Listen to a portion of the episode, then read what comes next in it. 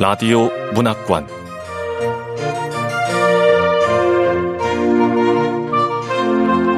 한국 단편 문학 특선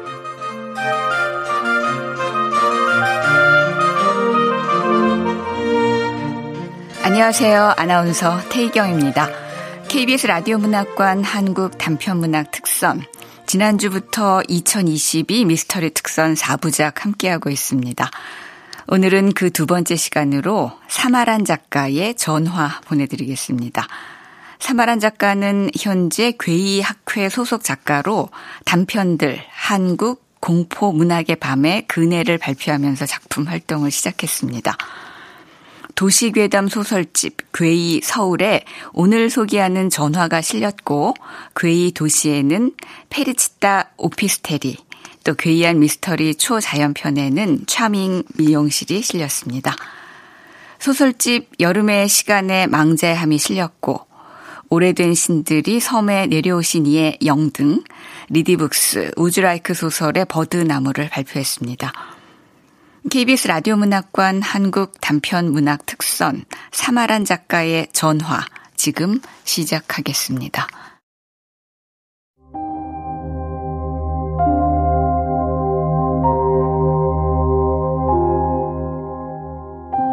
전화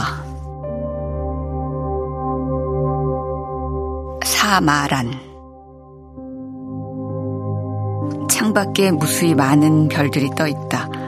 덜어는 반짝거리고 덜어는 움직이고 덜어는 벌건 십자가 모양으로 하늘의 별보다 많은 땅 위의 별들 캐모마일을 마시며 영희는 사람들을 떠올렸다가 지웠다.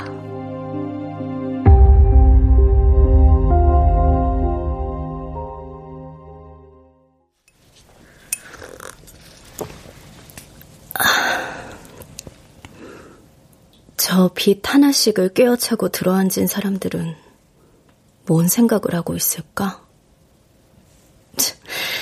알게 뭐야. 저들의 인생은 관심 없다. 내일이 기사 마감이지만 걱정은 없었다. 별 어려움 없이 헤드라인 뉴스가 될 것이고 다음 달부터 K9 메인 뉴스의 단독 앵커가 될 것이다.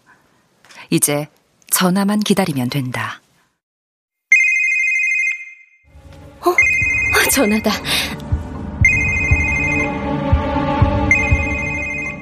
기다리던 전화벨이 울렸다.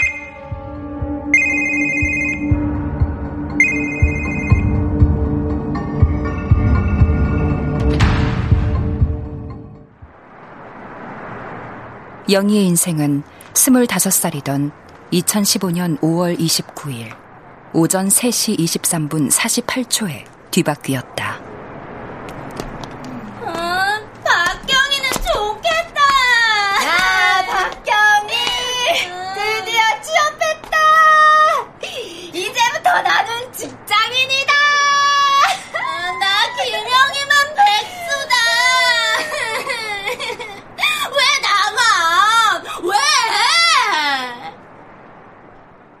취업을 했다며 몇 달 만에 연락을 한 경희와 혀가 꼬부라지도록 술을 마시고 동네 어귀의 인적 없는 육교 위에서 고래고래 소리를 지르던 그날.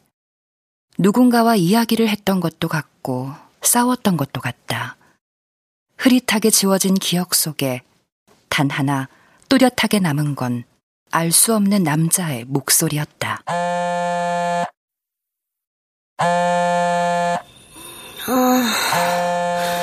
밤중에 누가 전화를... 음, 여보세요? 너의 인생을 나에게 맡겨.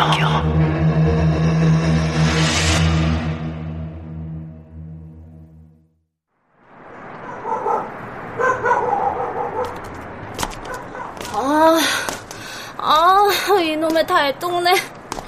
아. 삼양동의 밤 공기는 유달리 텁텁하다. 도시의 후미진 그림자 같은 곳. 서울에 이런 곳이 있는지 모르고 사는 사람이 더 많았다. 아, 아, 아 냄새. 지각 없는 주민들이 몰래 버린 음식물 쓰레기와 떠돌이 개들이 싸질러 놓은 개똥이 함부로 뒹굴고 주정뱅이들이 담벼락마다 영역 표시를 해대는 달동네. 그 중에서도 제일 허름한 꼭대기 어딘가에서 천천히 영희의 청춘도 썩어가고 있었다. 인류도 그렇다고 삼류도 아닌 중간 언저리에 걸쳐진 대학을 이도저도 아닌 중간쯤의 성적으로 졸업을 하고 좋지도 나쁘지도 않은 보통의 직장마저 오란 곳 없어 빈둥대던 날들이었다. 아니, 지 친구 취직한 게 뭐 좋다고 늦게까지 술이나 처마시고 대학까지 졸업했으면 뭐라도 해야지 빈둥빈둥 아유 아유 다리야 아유 엄마가 퉁퉁 부은 다리를 신발에 밀어넣으며 한숨을 쉬었다. 삐그덕거리며 닫히는 현관 틈 사이로 엄마의 싸구려 티셔츠가 보였다. 영희는 자는 척하던 눈을 뜨고 길게 하품을 했다. 주책 없는 배에서 꼬르륵 소리가 났다. 면목 없는 허기에도 라면은 잘도 들어갔다.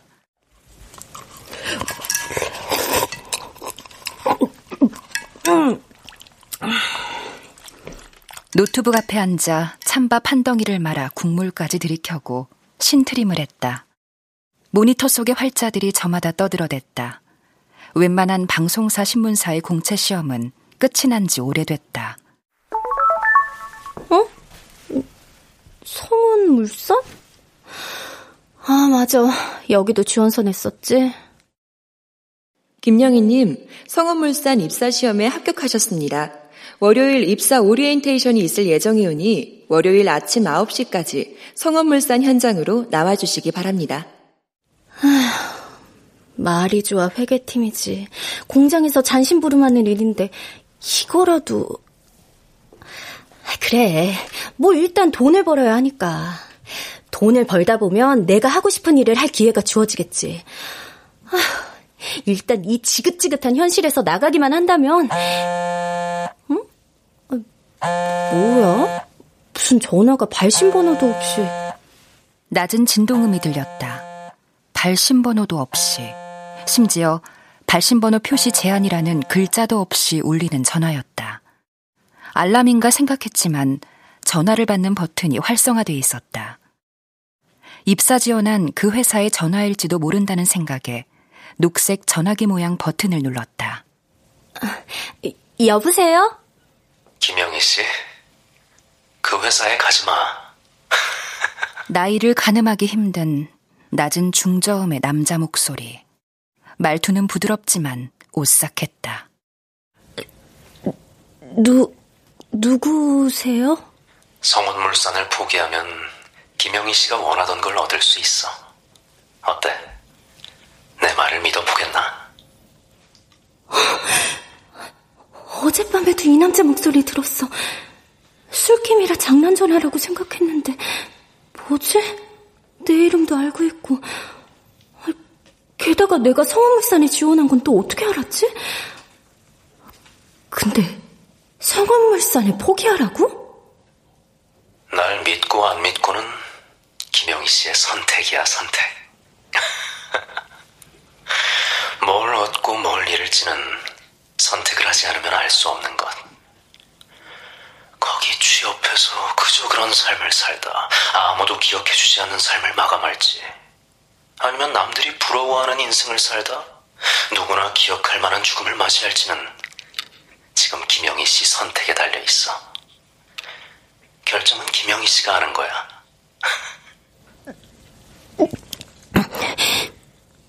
거기를 포기하면 김영희 씨가 원하는 곳에 가게 해줄게. 월요일 입사 오리엔테이션에 가지 마. 선택은 김영희 씨 당신 목. 인생을 걸고 배팅해 보는 거야. 배팅.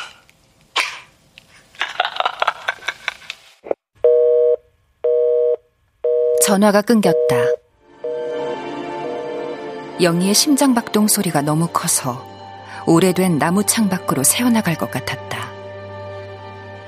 단어 하나가 머리에서 떠나지 않았다. 배팅.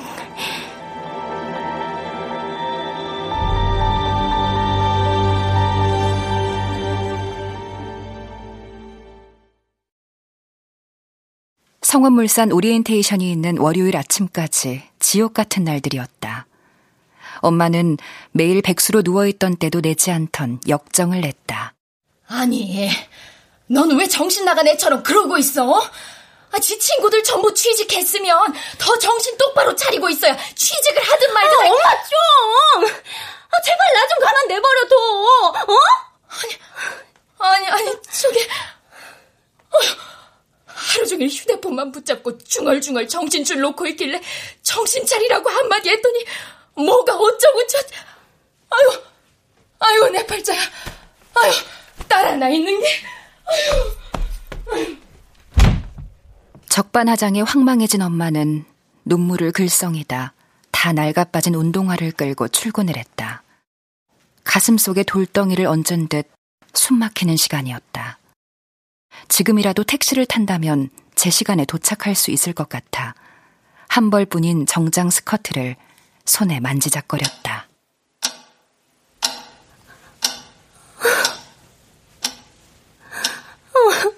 어, 이젠 텔레포트로 순간이동을 하기 전에는 오리엔테이션 장소에 갈 수 없어.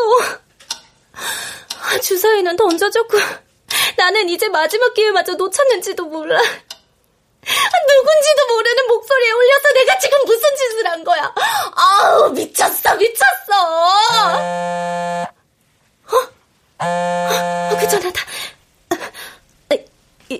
여보세요? 배팅을 했군, 김영희 씨.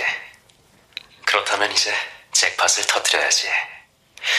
지금 당장 K9에 입사 지원을 해. K, K9이요?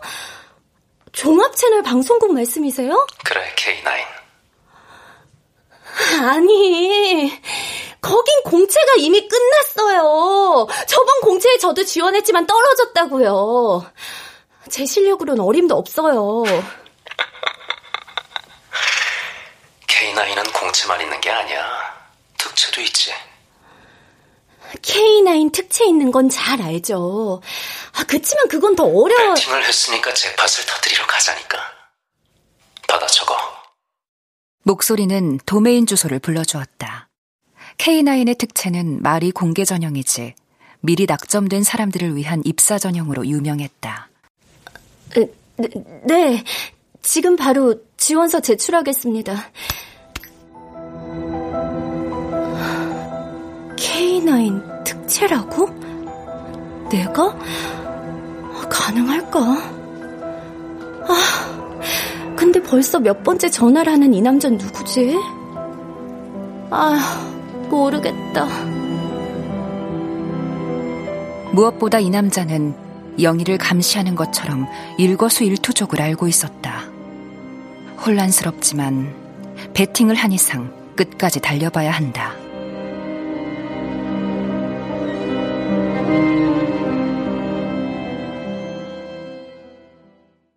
김영희님, K9 특별 채용 2차 필기 시험에 합격하신 것을 축하드립니다. 3차 면접 시험 일정은 다음과 같습니다. K9에서 면접 통보가 온 것은 기적이었다. 싸구려 티셔츠를 걸치고 낡은 운동화를 꿰어시는 엄마의 출근길은 콧노래가 흘렀다.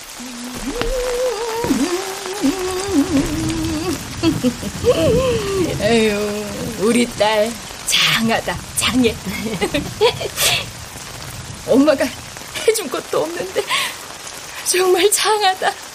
아유, 엄마는 참. 아직 최종 합격할 것도 아닌데 뭐. 우리 미아원 아줌마들한테 얘기하니까 2차 통과한 것만 해도 대단하다 그러더라. 자, 자, 이거. 아, 돈은 왜? 오늘 면접 날이잖아. 택시 타고 가라고. 고마워, 엄마. 내가 꼭 합격해서 다 갚아줄게. 그래서 더 이번 기회를 놓치기 싫었다. 이른 더위를 식히는 비가 달동네의 지저분한 골목길을 적셨다. 영희는 콜택시를 불렀다. 삼양동에서 출발한 택시는 막히는 도로를 뚫고 마포구 상암동에 다다랐다. 아침에 엄마가 쥐어준 꾸깃한 5만원짜리 지폐로 택시비를 내고 면접 시험장으로 갔다. 84번 김영입니다. 84번 김영입니다. 제가 K9에 지원하려는 이유는 K9이 저를 선택하지 않으면 세계 최고의 인재를 놓치는 그런...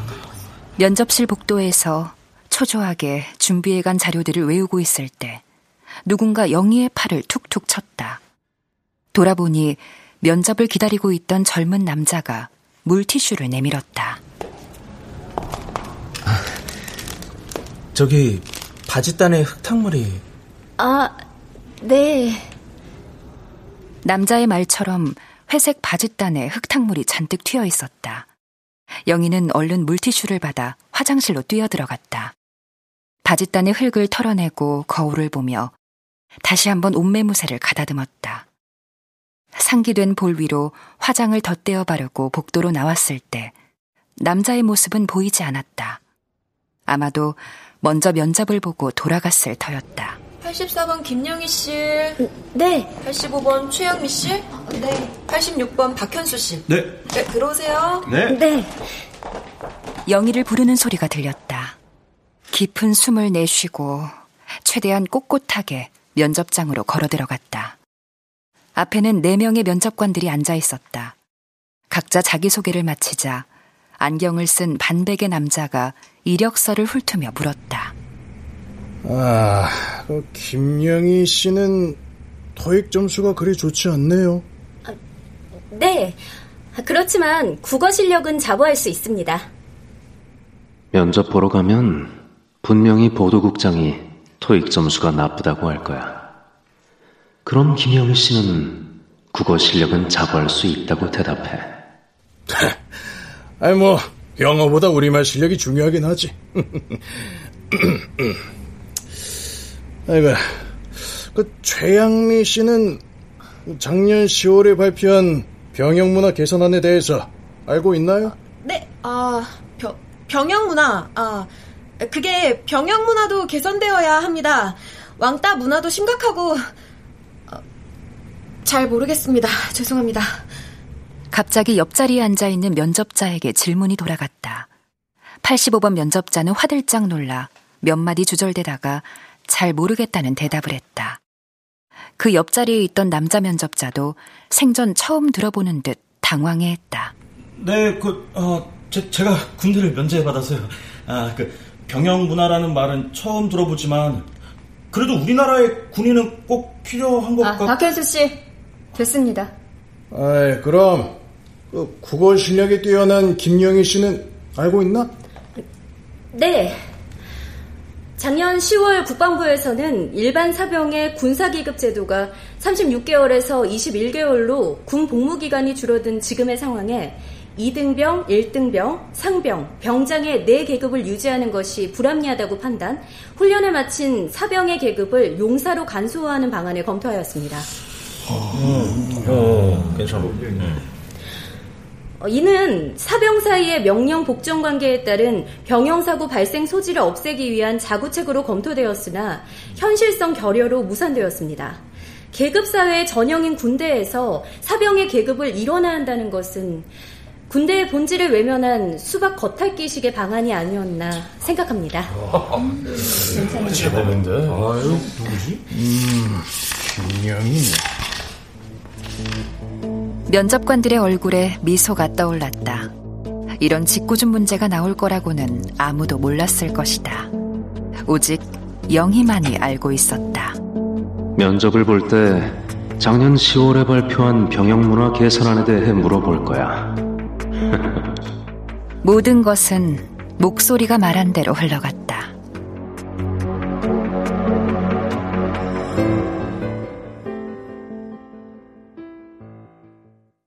영희는 특채로 K9의 사원증을 목에 걸었다. 영희는 엄마가 아무나 붙잡고 우리 딸이 방송국 기자가 되었다고 자랑을 하는 통에 말리느라 애를 먹었다. 첫 출근을 앞두고 영희는 걱정하지 않았다. 그냥 전화를 기다리면 됐다. 출근 전날 밤 어김없이 전화벨이 울렸다. 안 그래도 전화 기다리고 있었어요. 덕분에 저 기자 됐거든요. 너무 감사드려요. 근데 전부터 궁금했던 건데요. 누구신데 절 도와주시는 거죠?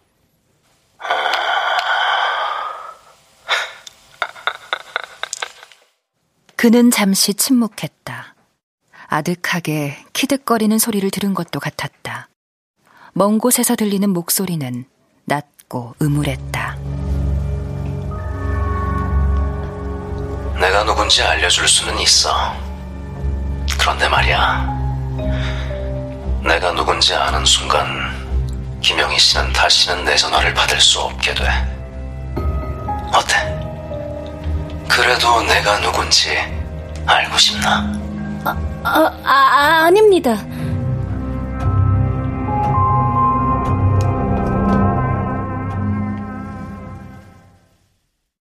영희의 사회생활은 순조로웠다. 입사한 지 얼마 되지 않은 인턴 시절, 메르스로 전국이 들썩일 때 가장 먼저 메르스 환자가 발생한 병원의 명단을 구해왔다. 물론 목소리가 알려준 정보였다. K9 단독 보도입니다. 가장 먼저 메르스 환자가 발생한 병원의 명단을 입수했는데요. 단독 보도의 김영희 기자입니다. 네, 제가 지금 나와 있는 곳은 K병원인데요. 이 병원에서 최초로 메르스 환자가 발생했습니다. K9의 단독 보도로 기사가 올라가자 방송국 서버가 다운될 정도로 접속자가 늘었고 뉴스 시청률이 6% 올라갔다. 영희의 주가는 천정부지로 치솟았다. 그런가 하면 영희는 회식 자리에서는 윗사람들이 좋아할 노래와 춤을 췄다.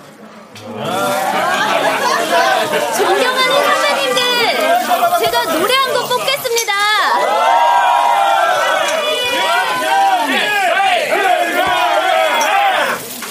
저는 이 분위기에 딱 맞는 노래, 발라드 아니고요.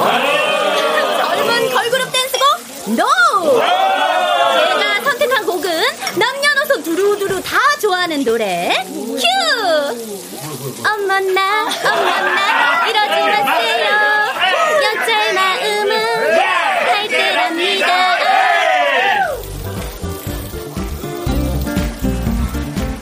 영희는 능력 있지만 겸손하고 똑똑하지만 위트 있는 직원으로 자리 잡았다. 영희가 난처한 순간이나 중요한 일을 앞두었을 때는 어김없이 전화벨이 울렸다. 목소리가 알려준 대로만 하면 문제될 것이 없었다. 영희의 그저 그런 학벌과 좋지 않은 성적으로 흉을 보는 사람들이 간혹 있었지만 걱정하지 않았다. 그럴 때마다 영희의 면접을 보았던 보도국장이 이런 호통으로 일갈했다. 야! 너희들은 학벌로 기사 쓰냐? 토익 점수로 기사 써! 그럼 제대로 된 기사를 좀 가져오고 말하던가!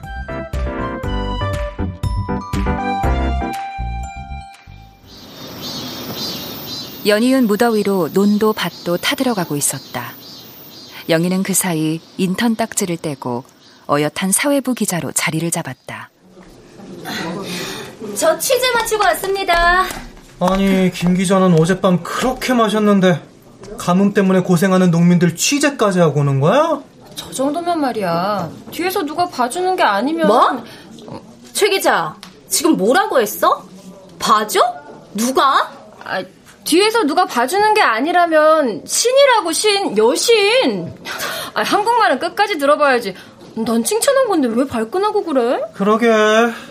누가 들으면 진짜 뒤에서 봐주는 사람 있는 줄 알겠어? 누가 발끈했다고. 아, 아, 아 목말라. 아, 아, 탄산음료가 있네? 어, 어? 아이, 옷에 묻었잖아. 여기 물티슈. 네? 닦으세요. 매번 제 물티슈가 필요하시네요. 누구신지. 아, 아 면접 볼 때 물티슈 줬던 그분. 네. 안녕하세요. 저랑 입사 동기셨나봐요. 예. 김영희 기자님 소문은 많이 들었습니다. 얼마나 유명한지 우리 부서에서도 소문이 자자하다는 거요. 어느 부서인데요? 저는 미디어 시스템 쪽이에요. 방송 기자들하고 다른 층을 쓰다 보니까 여태껏 마주칠 일이 없었어요.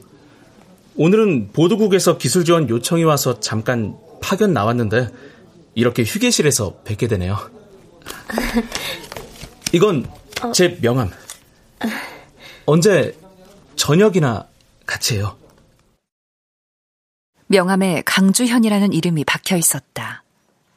그는 처음 저녁을 먹는 자리에서 간단하게 맥주를 마신 후 수줍게 말했다.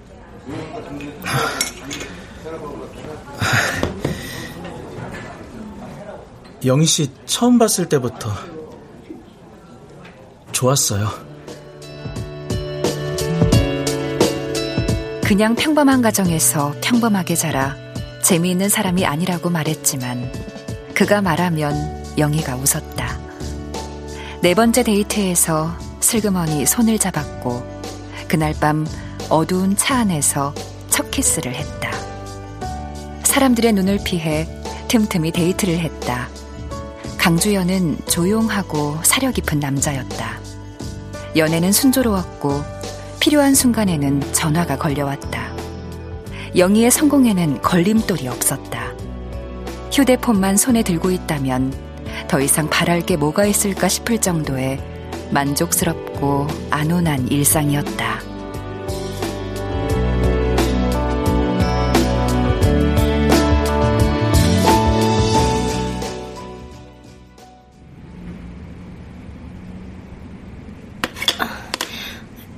보도국장님이 왜 날 찾지? 영희는 보도국장의 호출에 옷매무새를 가다듬고 국장실로 들어갔다. 처음 영희에게 병영문화 개선안을 물었던 바로 그 사람이었다. 사내에는 영희가 국장의 특별한 총애를 받는다는 소문이 자자했다. 강주연은 말도 안 되는 소문이라며 신경 쓰지 않았다. 그런 그가 영희는 고마웠다. 아, 와 앉아봐 김 기자. 아, 네, 국장님. 보도국장님이 나를 따로 부른 적은 많았잖아. 일본에도 기사가 마음에 들었거나 뭔가 중요한 일을 던져주겠지. 어? 블라인드를 왜 가리지? 어, 김 기자는 원래부터 기자가 꿈이었나? 네? 어, 어깨, 손은 왜? 어, 기자로서의 김영희 씨 능력은 내가 충분히 알고 있고, 그 영희 씨 마스크나 목소리나 앵커로도 손색이 없을 것 같은데 말이야. 어, 다음 달에 앵커 오디션 있는 거 알고 있지? 예, 예.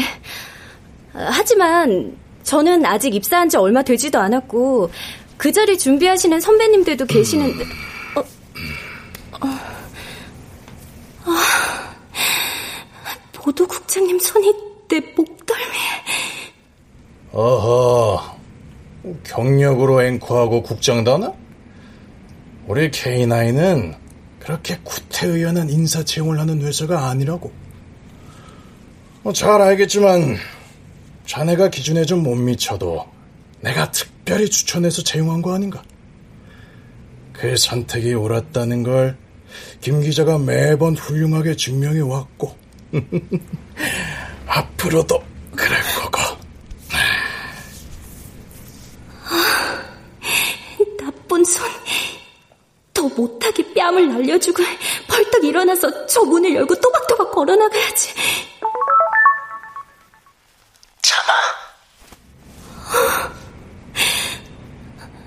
나가야 돼. 아니면 참아야 하는 거야? 영희 씨, 나는 사람들이 영희 씨에 대해 이상한 소문 내고 다녀도 영희 씨 믿어요. 영희 씨 그런 사람 아니잖아요. 아, 지금 나가. 아, 아니야. 안 돼. 선택은 김영희 씨가 하는 거야.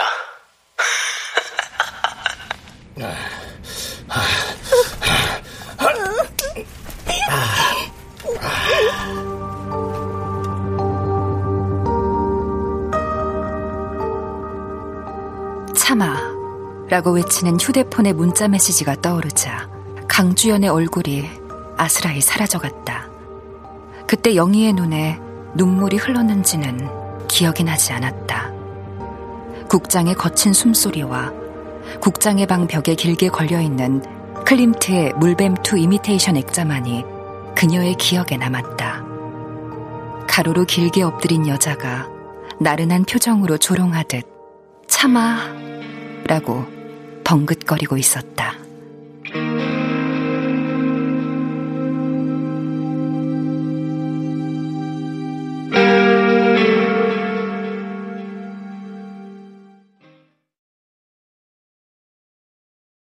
영희는 앵커 오디션에 합격했다. 강주현과는 이별했다. 아무렇지 않은 표정으로 강주현의 얼굴을 볼 자신도 없었지만 목소리가 헤어지라고 말했다. 그 남자는 얼마 안 가 새까맣게 잊게 될 거야.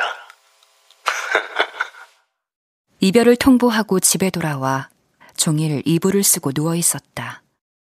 아무 생각 없이 누워 있다가 목소리에 전화를 받고 국장과 미래를 했다. 영희가 아침 7시 뉴스 앵커가 되었을 무렵 새로운 남자가 생겼다. 목소리가 시키는 대로 갔던 승마 클럽에서 만난 남자였다. 시키는 대로 옷을 입고 시키는 대로 남자에게 접근했다. 남자는 쉽게 넘어왔다. 불같은 연애였다. 목소리의 말대로 3개월 만에 청혼을 했다. 영희 씨, 저하고 결혼해 주세요. 어, 어머, 이, 건 다이아 반지? 반지를 받으면 뛸 듯이 놀라면서 기쁨의 눈물을 흘려. 어, 너무 기뻐요. 어, 어, 영희 씨가 이렇게 좋아해주니 저도 좋네요. 청혼을 받으면 바로 받아들이지 말고 생각을 좀 해보겠다고 해. 남자는 애를 태워야 하거든. 남자가 달아오르는 만큼 올라가는 법. 아, 어, 저기 생각을 좀 해볼게요. 아, 아니 영희 씨 왜, 왜요? 제가 싫으세요? 아, 영희 씨가 원하는 거 다 해줄 수 있다고요. 아, 제발 결혼만 좀 해줘요. 네? 몸이 달아 안달복달이 난 남자는 전 대통령의 손자였다. 전 대통령 집안의 손자 며느리가 될 영희를 대하는 사람들의 태도가 180도 달라졌다. 영희의 앞날에 단 하나의 문제가 있다면 보도국장이었다. 그동안 맺어왔던 관계에 종지부를 고하자 국장은 분노했다. 참, 내가 널 이 자리까지 만들었어. 내가 널 찾아내고 갈고 닦아서 지금 그 자리까지 올려놓았다고! 근데, 이제 어서 날 배신하겠다는 건가? 서로 쓰고 이용하는 관계인데 언젠가는 종집을 찍어야죠. 국장님도 나도 이제 그 효용이 다한 거예요. 그 효용이 남아있다면? 공영방송도 아니고 종편방송의 일개 보도국장께서 과연 뭘 할 수 있을까요? 전 영부인이 기업주랑 손잡고 주가 조작을 했었던 증거가 있어. 전 대통령이 어디까지 연루되어 있는지 지금 정 기자가 비밀리에 취재 중이고 조만간 부사장에게 보고가 올라갈 거야. 네가 썩은 통화줄을 잡은 거라는 걸 곧 알게 될 거라고. 전 대통령이 순식간에 범죄자가 되는 세상이지. 응? 너, 김영희, 너 너무 까불었어?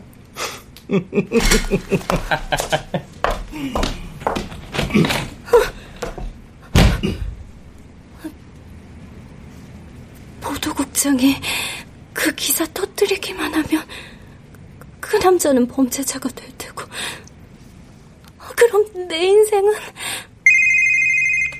어? 어 전화다 아, 여보세요?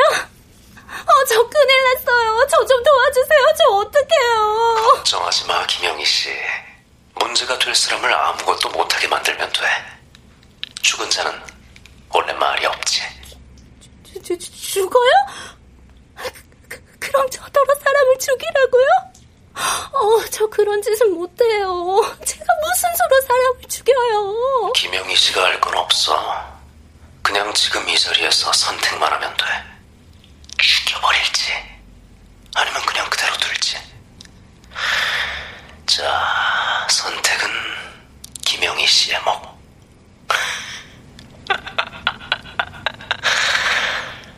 어떻게 하겠나? 걸림돌이 되는 것들은 다 죽여버리고 이전보다 더 화려하게 살 거야? 아니면 그냥 그대로 두고 끌려다닐 거야? 아니지. 나락으로 떨어질 수도 있지. 선택은 오직 김영희 씨만이 할 수 있는 법. 예, 아니요. 이제 선택을 해야 하는 순간. 서, 서, 서, 선택할게요. 어떻게? 죽, 죽는 거. 어, 근데 제가 어떻게 어떻게 해야 하죠? 어려울 거 없어. 죽여주세요. 라고 말만 하면 돼.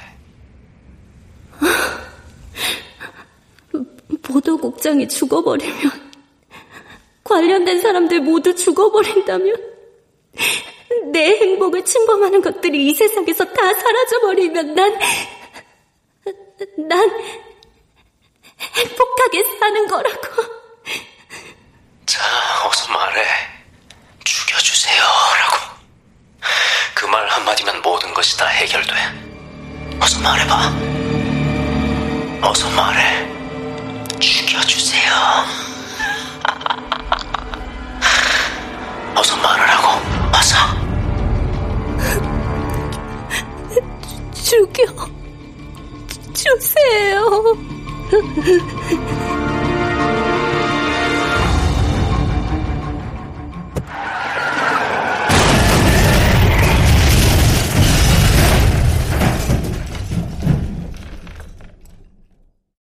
국장은 그날 집으로 돌아가는 길에 중앙선을 침범한 차량을 피하다가 가드레일을 받아 차량이 전복되는 사고로 사망했다. 정 기자는 3일 후 취재를 나갔다가 괴한의 공격을 받고 의식불명 상태가 됐다. 이제 영희의 앞날을 막을 것은 아무것도 없었다. 사람을 죽였다는 죄책감은 없었다. 목소리가 말했다. 그들이 자초한 불행이잖아. 그래. 내가 죽인 게 아니야. 그들이 자초한 거야. 이렇게 되뇌던 영희는 그 일을 빠르게 잊었다. 행복한 결혼과 꿈 같은 생활만이 남아 있었다.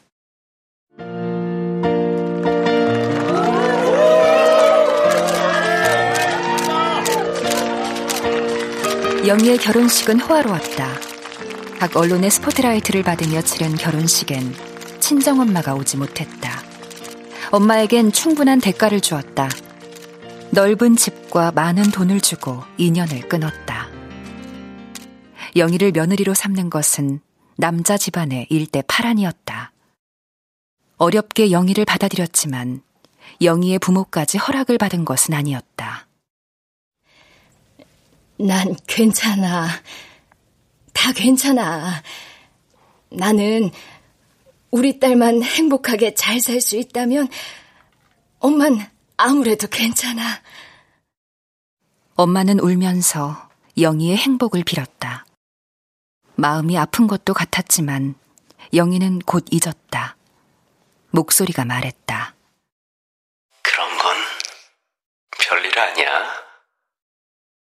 서초동의 커다란 단독주택에서 집안일을 봐주는 네 명의 사람을 두고 자신의 일을 즐기며 사는 커리어 우먼. 영희는 많은 여자들의 워너비였다. 하루에 수십 통의 팬레터가 쌓였다. 결혼 후 남편은 변했다. 두 명의 정부가 있었고 수시로 이 여자 저 여자와 외박을 했다. 남편과의 사이에는 아이가 생기지 않았고 영희에게도 정기적으로 만나는 남자가 있었다. 깊지 않은 사이로 만나다가 이해관계가 다 되면 헤어지는 필요 충분의 관계였다. 상관없었다. 목소리가 말했다. 이대로도 괜찮아. 김영희 씨, 지금 행복하잖아. 목소리에 전화로 잠을 깨고 시키는 대로 옷을 입고 머리를 하고 일정을 짜고 말을 하고 행동을 하고 골라준 음식으로 식사를 하고 웃을 할때 웃고 울라고 할 때 울면 행복한 하루가 다 흘러갔다. 매일매일 걱정할 것이 없는 일상이었다. 전화만 있다면, 전화만 있다면.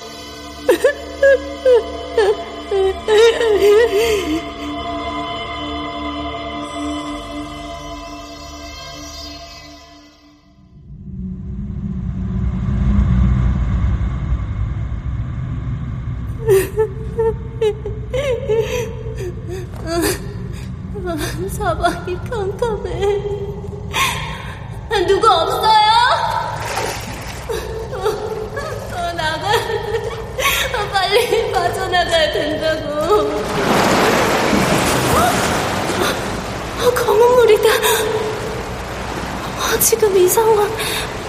어, 어디선가 겪은 것 같은데.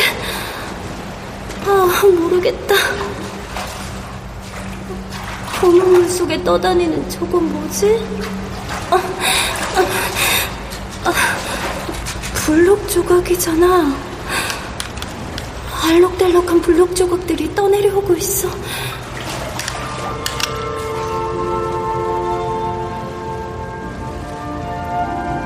알록달록한 블록들이 마치 푸른 하늘 은하수에 떠도는 하얀 쪽배.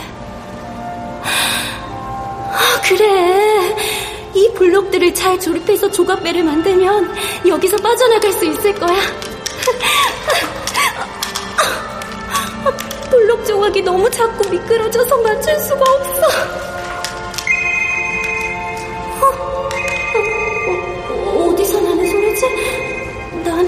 전화기가 없는데. 어? 아, 저기 전화기가 떠내려온다. 이제 살았어. 여보세요? 거길 나오고 싶다면 블록들을 모아서 배를 만들어. 지금 그걸 말이라고 해요? 만들고 있는데 안 된다고요. 그럼 수영을 해서 빠져나와. 당신 제정신이야? 난 수영을 못한다고. 할 줄 알면 진지게 빠져나갔지. 왜 무서워? 그렇게 웃지 말고 뭐라도 말을 해. 내가 어떻게 하면 되는지 방법을 알려줘야 될 거 아니야. 걸어 나와. 당신 지금 서 있잖아. 뭐? 걸어 나오라고? 어, 알았어. 어?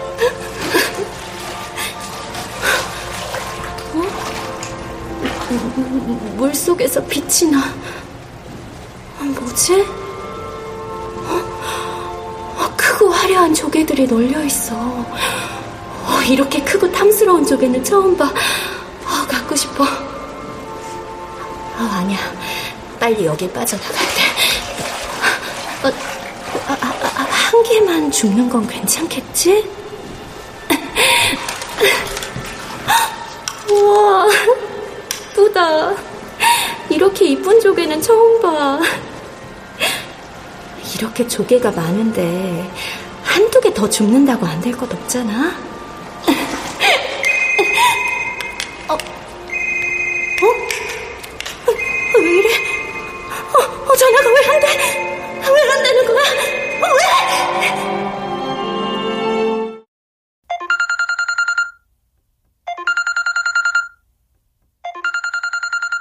전화를 받으려 녹색 버튼을 아무리 눌러보아도 전화벨은 계속해서 울려댔다.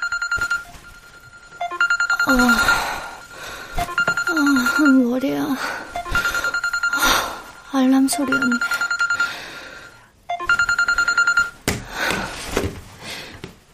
꿈에서 홍수가 나면 재물이 들어온다던데.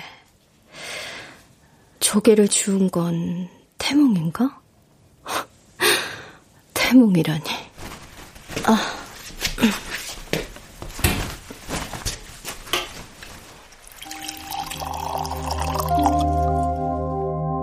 창밖에 무수히 많은 별들이 떠 있다. 더러는 반짝거리고, 더러는 움직이고, 더러는 벌건 십자가 모양으로. 하늘의 별보다 많은 땅 위의 별들. 캐모마일을 마시며 영희는 사람들을 떠올렸다가 지웠다.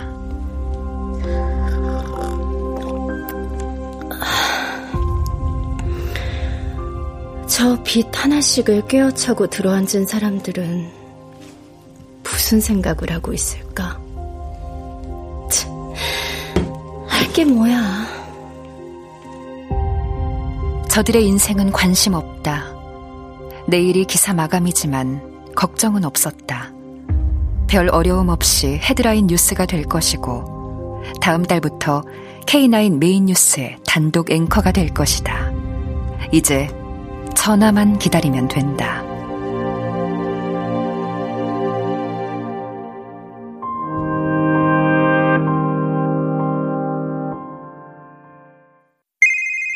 어, 어 전화다.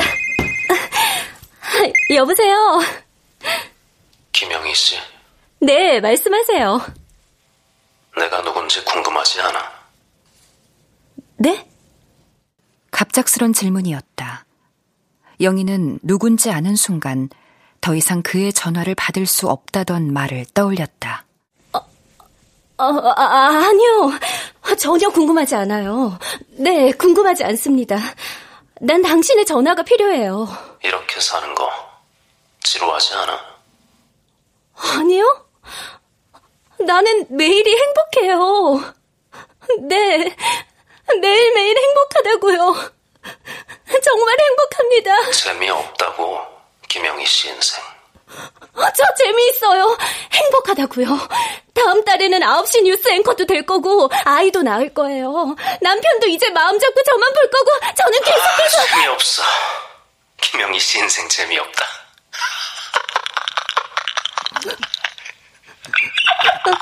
갑자기 왜 이래요? 아, 저는 재미있다니까요. 행복해요. 내가 재미없어. 그러니까 이제. 이제, 뭐죠? 숨, 쉬지 마. 뭐?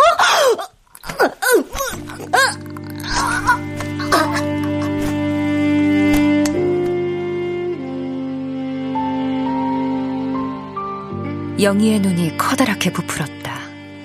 뭐라고요? 말을 하고 싶었지만 이미 목소리의 명령에 길들여진 영희의 몸뚱이가 숨을 쉬지 않았다. 그렇게 천천히 죽어가는 영희의 뒤로 서초동의 밤을 밝히는 불빛들이 반짝였다. 전화는 끊기고 통화 목록에는 아무것도 남지 않았다. 목소리의 마지막 소리가 완성되었다. 앵커 김영희. 자택에서 의문의 죽음 타살의 흔적 없어. 자살로 추정